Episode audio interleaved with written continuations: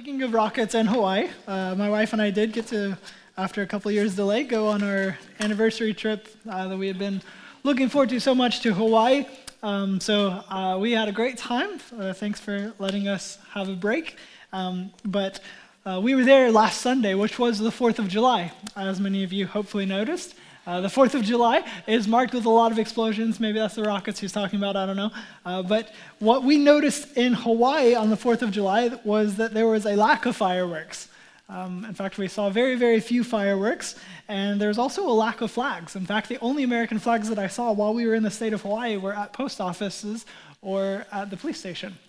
Uh, there's not a lot of American flags and not a lot of patriotism displayed. In fact, on the 4th of July, we had to run into a big department store. And mind you, this is an American department store, um, going in to get some groceries and such.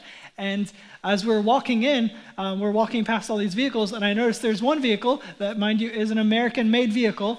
And all over it were all these signs and chalk paint and everything that said, We are not American. Just over and over, all over it. We are not American on the 4th of July. And I just thought, like, man, like in an American vehicle at a very American department store, but boldly proclaiming we are not American. And, and, there's this tension that some of you may know that, like, not all Hawaiians are happy to be part of the United States. And I'm not knocking any of them, but it was just this weird tension on the 4th of July to see these people kind of positing themselves against this whole day celebration, they're like it felt a little bit treasonous or like a betrayal almost. Um, and then you start to think about the day itself and, and i used to be a history teacher and, and i love our country and everything i'm not at all i'm saying anything negative about it but you, you read american history from an american history textbook and it will look very different than if you were in say the uk and you read about the american revolution. Um, the way that we interpret this day that we celebrate um, the way that they see it is that was a whole lot of treason and betrayal. Whereas we say, oh, it's this beautiful thing that brought about this beautiful country. And so there's just so many different ways, and, and it just becomes kind of blurry as to like what is actually um, true in terms of who is treasonous or who is the betrayer, and, and what is the betrayal? What are you actually betraying?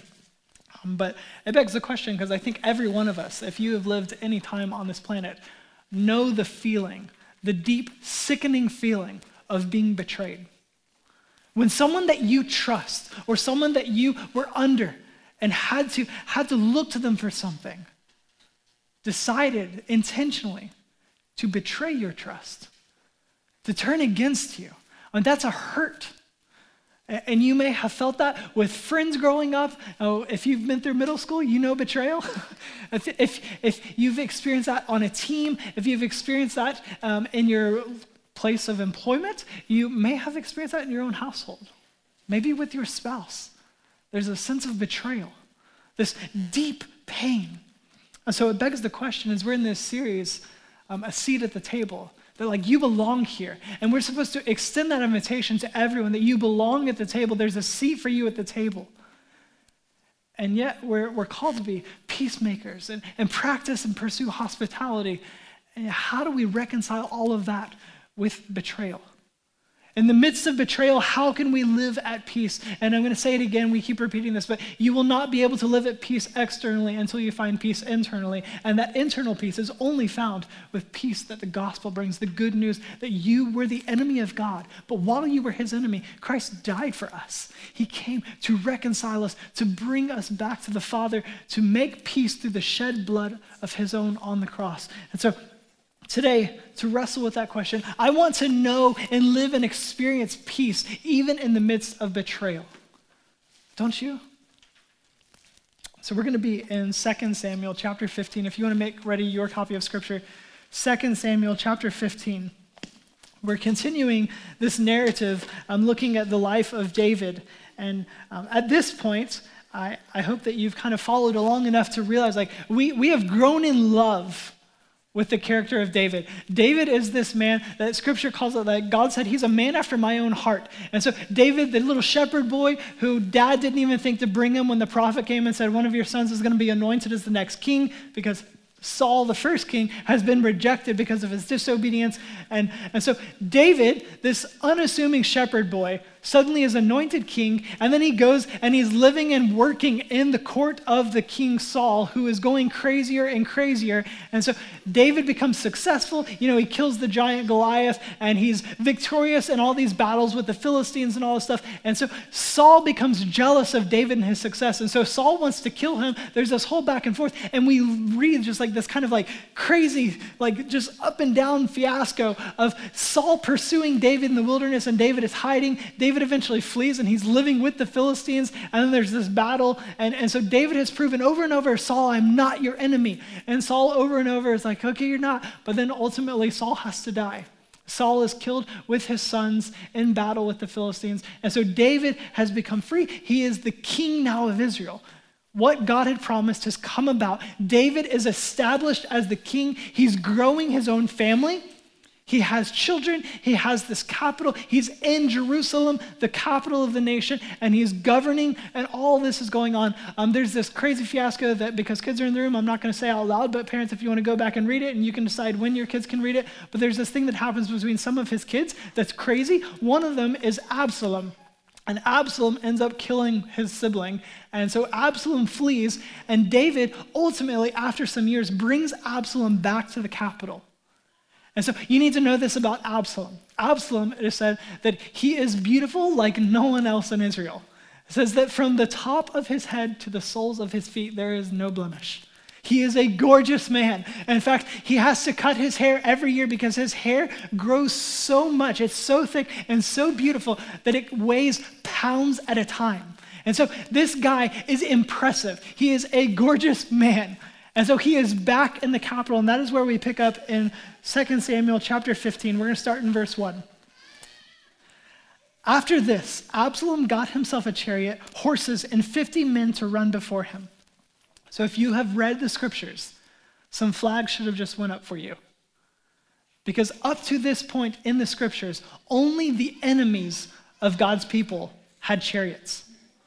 And so now, David's son Absalom, who is gorgeous, has bought himself a chariot. And he's riding around and he's got these 50 men to kind of parade around him. And so some flags should immediately be going up. Boy, well, what's the deal, Absalom? What are, what are you doing with the chariot, man? Verse 2 He would get up early and stand beside the road leading to the city gate. Whenever anyone had a grievance to bring before the king for settlement, Absalom called out to him and asked, What city are you from? If he replied, Your servant is from one of the tribes of Israel, Absalom said to him, Look, your claims are good and right, but the king does not have anyone to listen to you. He added, If only someone would appoint me judge in the land, then anyone who had a grievance or dispute could come to me, and I would make sure he received justice. When a person approached to pay homage to him, Absalom reached out his hand, took hold of him, and kissed him. Absalom did all this to the Israelites who came to the king for settlement. So Absalom stole the hearts of the men of Israel. Here's Absalom practicing some brilliant and cunning politics. He sets up in the city gate where everyone is kind of funneled through. And so, if you're coming to see the king, you're going to have to come through the gates. And so, Absalom has positioned himself in a strategic place to where everyone coming with any kind of grievance can come here, see him, how gorgeous he is, and they would come. And because Absalom was part of the royal family, and it would be obvious as such, they would come and they would bow down to pay homage to him. But instead, Absalom was like, no, no, no, no, no, no, come up here. And he would kiss them. He would touch them. He would become close. He'd become intimate with the people of Israel. And so he's winning the hearts of Israel. And all the while, he's kind of playing this little coy game of like, you know, I, I know you're coming here for justice, but the king's just so busy. If only he would appoint me as ruler, as judge, so that I could just kind of be the arbiter of peace for you. It, I could help you. But there's just, it's not in the cards right now. No one to help you. Sorry. But man, I would love to help you. And so it's painting this kind of negative light on King David and this positive light on him that I'm, I'm actually far more capable. I'd really love to help you out if only I could. Man, if, if, if he would make me have a little more power, then I could do this for you. And so he's winning the hearts of Israel.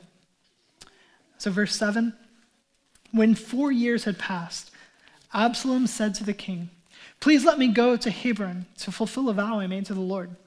For your servant made a vow when I lived in Geshur of Aram, saying, If the Lord really brings me back to Jerusalem, I will worship the Lord in Hebron.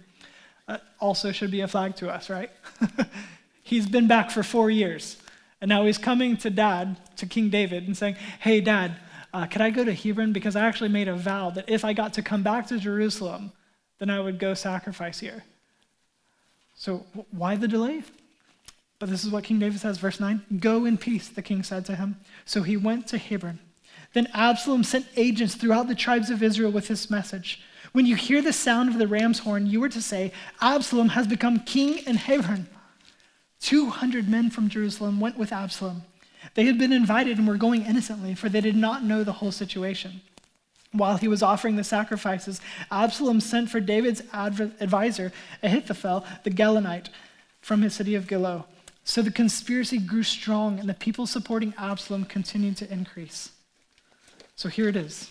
This is the real plan of Absalom revealed to us. Absalom is staging a coup. He has won the hearts of Israel. He's politically kind of maneuvered himself into this position to cast a negative light on King David and promote himself like I could do so much more. And so now he's tricked his father David, saying, Hey, I made a vow. I need to go sacrifice in Hebron. And so King David's like, Yeah, okay, go ahead. And so he leaves. He takes 200 unknowing men with him.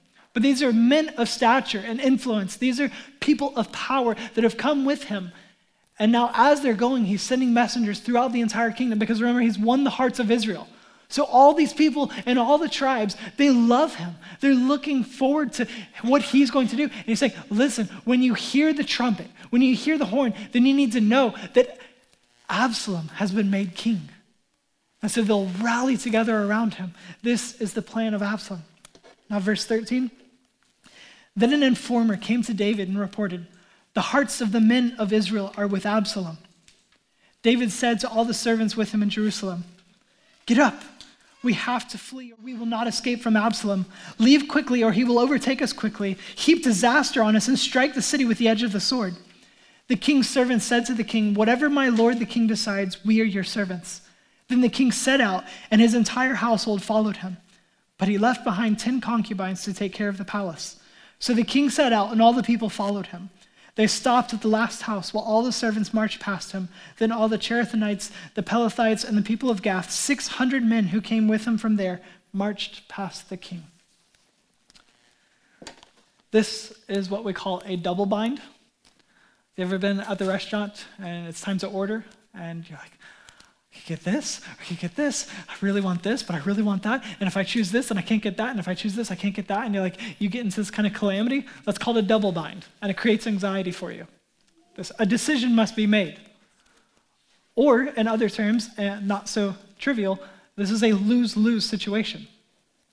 In counseling, um, this double bind, lose lose situation is one of the main things that generates anxiety for us. Have you been there? You're experiencing anxiety because there just does not seem to be a way to make the right decision. If I stay here with my family and all these people, Absalom and his forces will come and slaughter us. If I leave here, I vacate the throne. I lose my crown. I'm no longer the functional king of Israel. How do I win? And maybe you're there. Maybe it's not a throne that's, that's being played over. But what is it in your life that's creating so much anxiety for you because there's not a right decision? There's just loss or loss. And just some simple pastoral counsel for you you just make a choice and you move with it. Sometimes that is necessary. Because often what happens is the anxiety of being stuck in the decision making process is actually far worse than just living out the consequences of one of those choices. Because the reality is, we are on a broken planet and we are sinners. There is brokenness surrounding us. And so there's not always going to be a best option. Sometimes you just need to make a choice. So seek biblical counsel. Look to the scriptures. Hear the word of God. Seek godly counsel from other people that you trust are further along in their faith journey. Listen, that is wisdom. But then you must decide and move.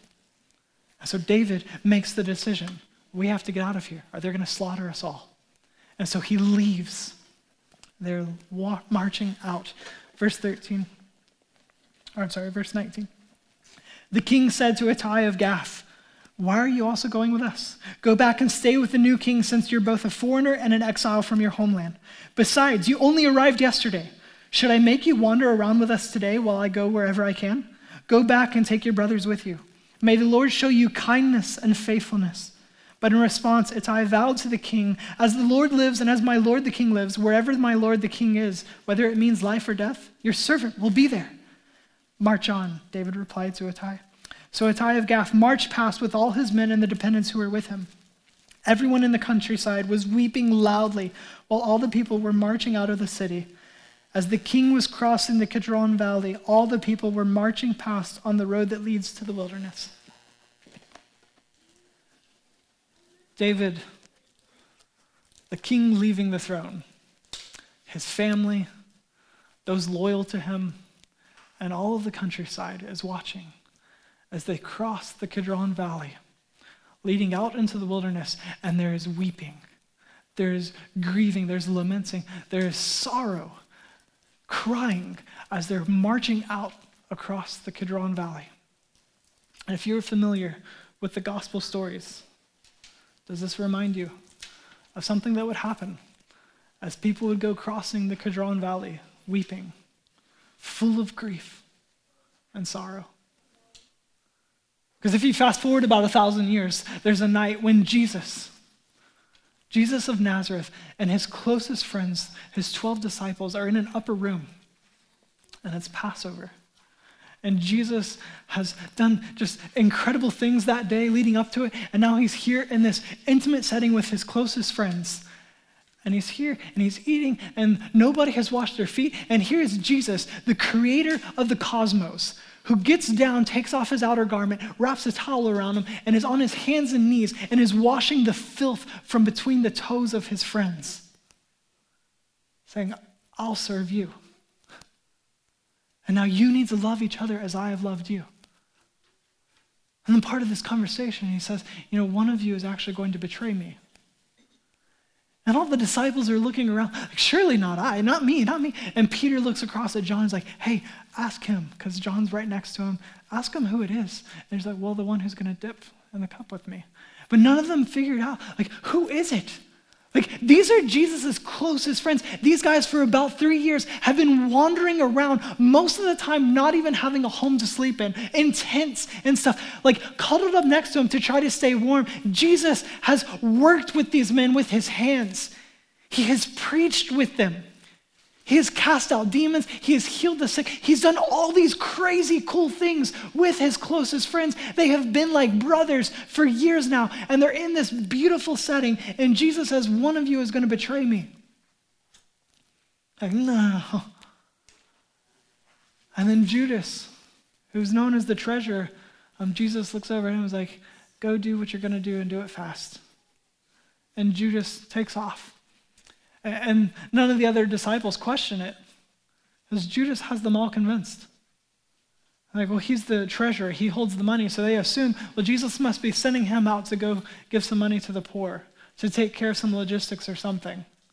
And so Judas leaves, and we know what Judas has done is he's already made an arrangement for 30 pieces of silver Judas has betrayed Jesus. He has sold him out. And so now he goes to gather up the people who are going to come and arrest Jesus. And he's going to come. And now Jesus and his disciples are crossing the Kidron Valley. They've just sung a hymn after observing the Passover supper.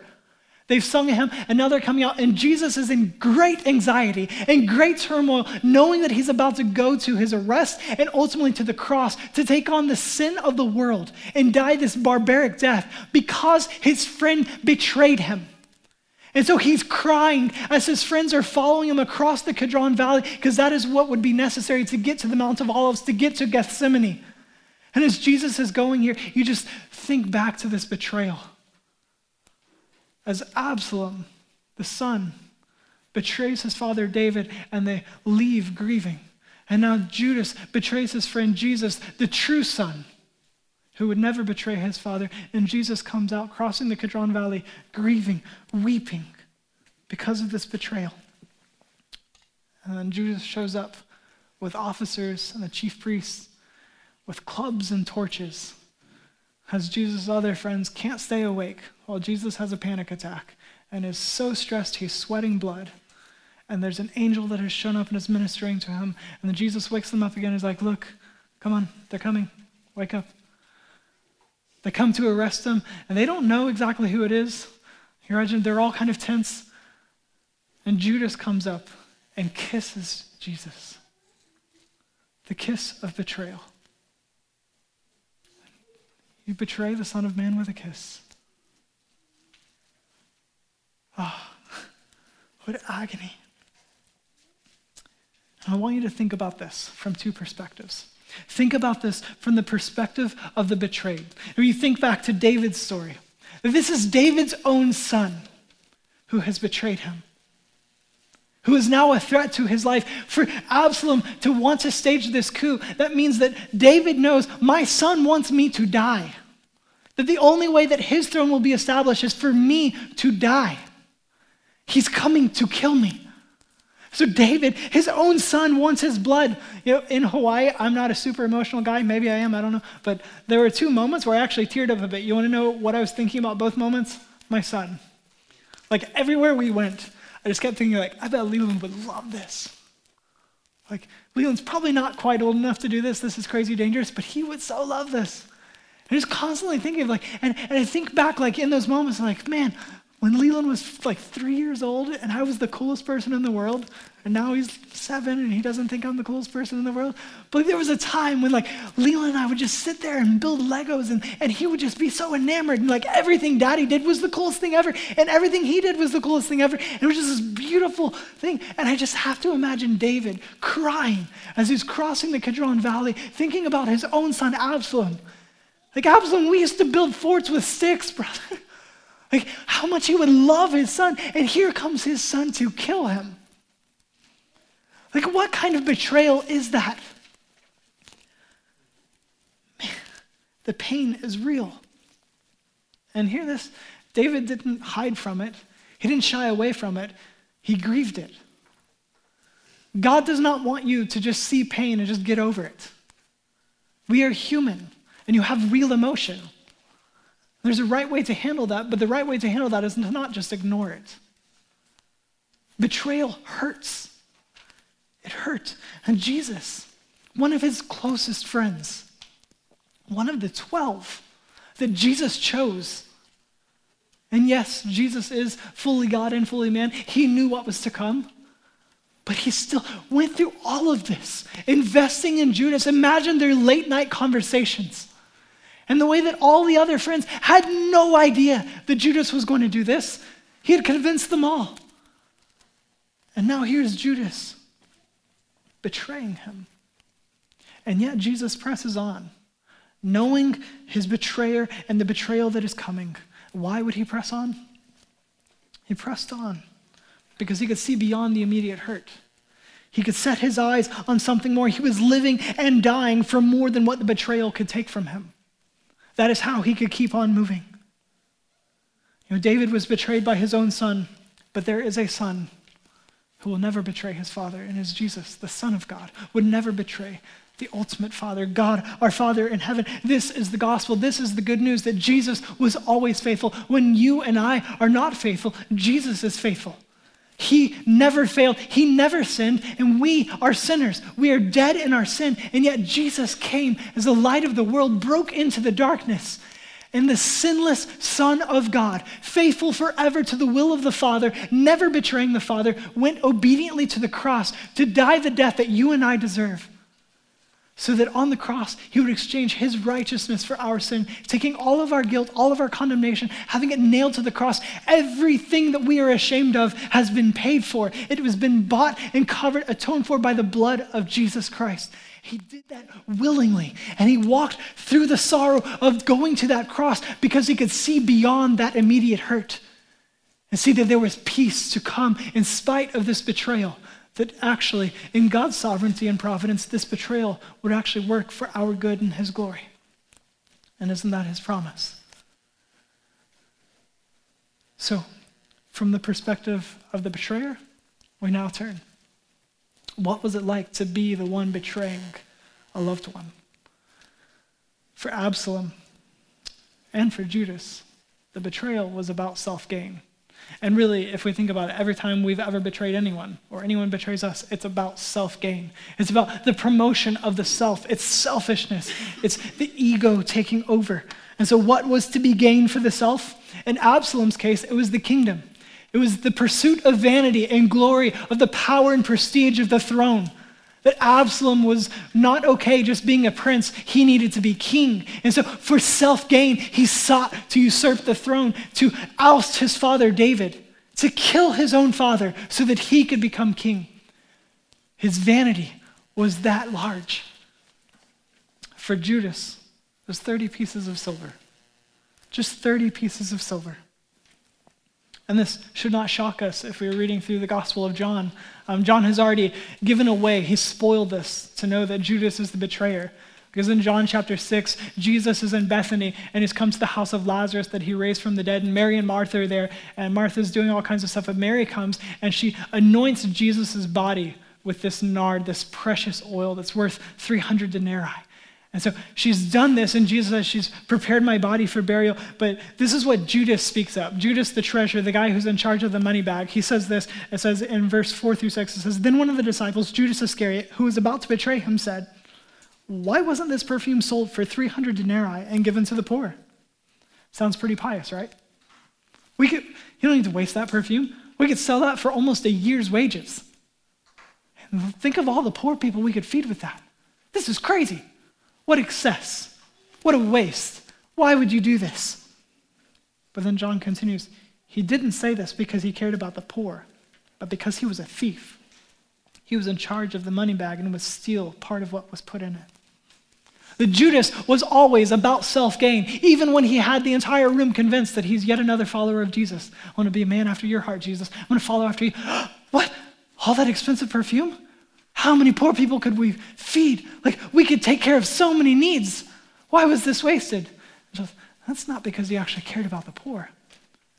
It's because he was regularly dipping into that. And you think about that. He wasn't stealing everything, just enough to get a little gain here and there, but still letting ministry happen and flourish. Like, none of the disciples are catching on. All that money that's being donated, where's it all going? We can't do ministry. No, Judas is allowing ministry to continue, and yet he's just secretly slipping just a little here and there for a little bit of self gain. Is that us? I read this quote, uh, Marshall Segal said, Ask yourself what Judas would do in your situation. How would he feel about your current income, shopping habits, and retirement savings? How uneasy would he be about your generosity? Does your budget begin to look like his just 2,000 years later? This is not a guilt trip to give more. But please find freedom. I, I don't want to find myself at the end of my life saying, I was just like Judas, that I'd allow enough to go out for ministry to flourish. But man, just to line my pockets, I take a little here and there just to gain a little more. And, and there's nothing wrong with spending money and having money. That is not the problem. Just don't let it have you. Don't let it be the thing that's actually driving you, as it clearly was for Judas. So much so that for 30 pieces of silver, he would betray the Son of God. So we have to ask at what cost? For the betrayer, to, to do this betrayal in pursuit of self gain, was there a cost to that? Is there a cost to betrayal? For Absalom, Remember his head of hair that he'd have to cut pounds of it off every year? It was kind of the, the, like the climax of his vanity. Like his beauty was like all culminated in this massive head of hair that was just so beautiful. And he loved it. And his, his source of vanity became his own undoing. Because as you read through the story, David has fled and he gets his troops together, and Absalom is kind of conjuring up this massive army, and they're going to go try to, like, in the words of their counselor, like, let's fall like dew on the ground, like, just absolutely destroy David and his men.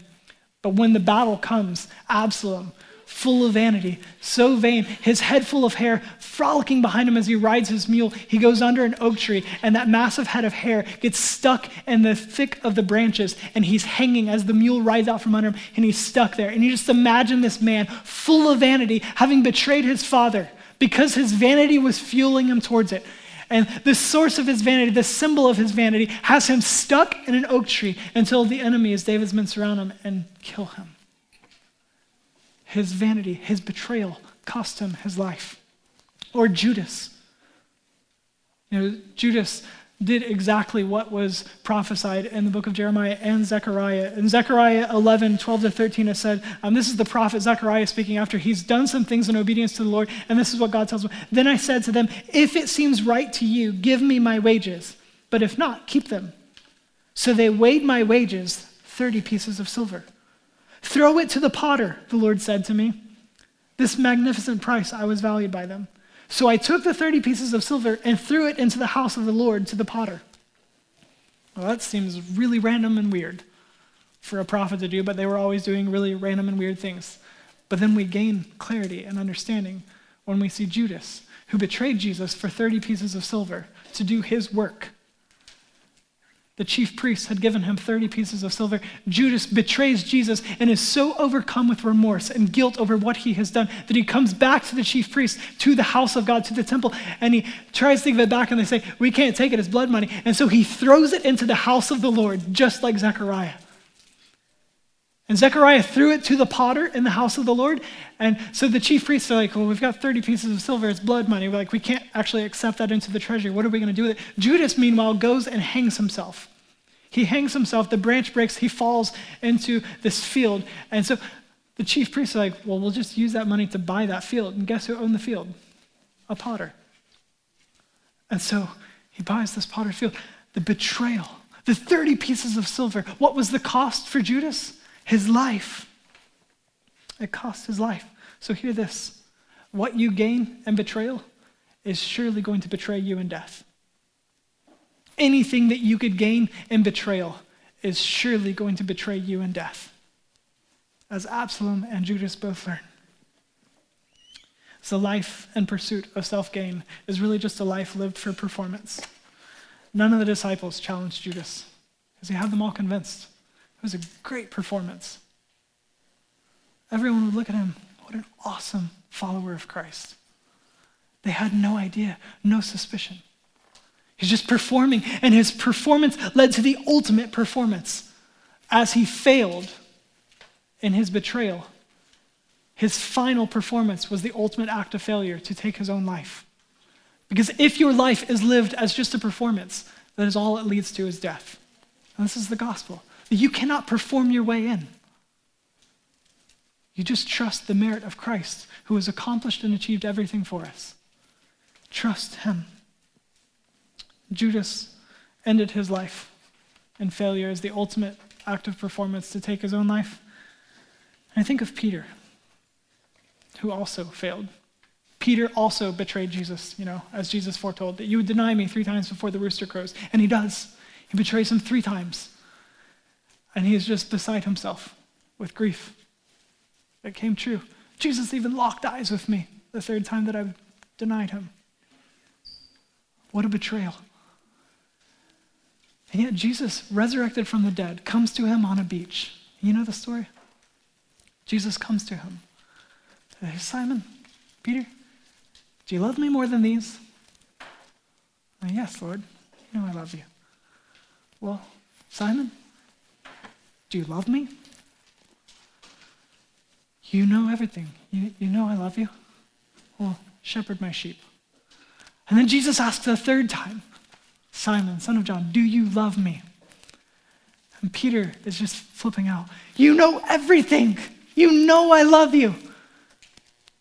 Feed my sheep.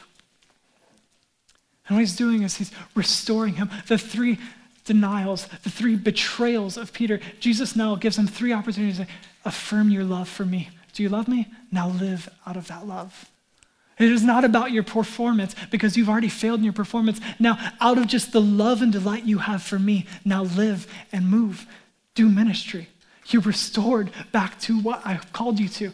so Peter does. We know history plays out. He writes the first and second epistle of Peter. He is a, a huge, just gospel advocate. He's taking this. He goes even to Rome. Like Peter, he sees that his betrayal was not the end that he lives for more than just the performance. And so I hope that you hear Jesus asking you, as I hear so often, just imagine walking down a beach and Jesus saying, Yeah, you messed up, but do you love me? Then let's go. That's not the end. Oh, but do you love me? Yeah, but you know, I just, I did this. Uh, no, no, no, no, Kevin. Do you love me? You know everything. You know that I love you. Then let's go. This is not the end. And why? Because there's peace between us and God. So the bottom line live for the Lord, the one who will never betray us, because there you will find peace. See the peace we have with God. There is nothing to gain but death and betrayal. But we thank God that even when he was betrayed, it meant so he could bring us peace. Let's pray. Father, we love you. Thankful for this church, God, and um, God, you're at church throughout the ages. That even back to your disciples, as one of them was the utter betrayer, Judas, that you showed love to him. But then even to Peter, oh, God, you, you, you forgive, you are gracious, you are merciful, you are compassionate, you're slow to anger, you're abounding in steadfast love. That's who you are, God. We thank you for that. As we confess that we are often guilty of betrayal, but you are never going to betray us. You've promised to never leave us and to never forsake us. So, God, we thank you so much for that, that you're always faithful. And we love you. We trust you because you're trustworthy. Would you help us to live at peace with you because you have brought peace for us? You have bought it with your blood, Jesus. And now let us extend that outwardly as we show hospitality to those around us and live as peacemakers, even when we're betrayed that we can see, like David, that we can continue. And like Jesus, we can continue because the hurt of that betrayal is not the end. You are God, and you're redeeming all things. I thank you. We love you and pray this in Jesus' name. Amen.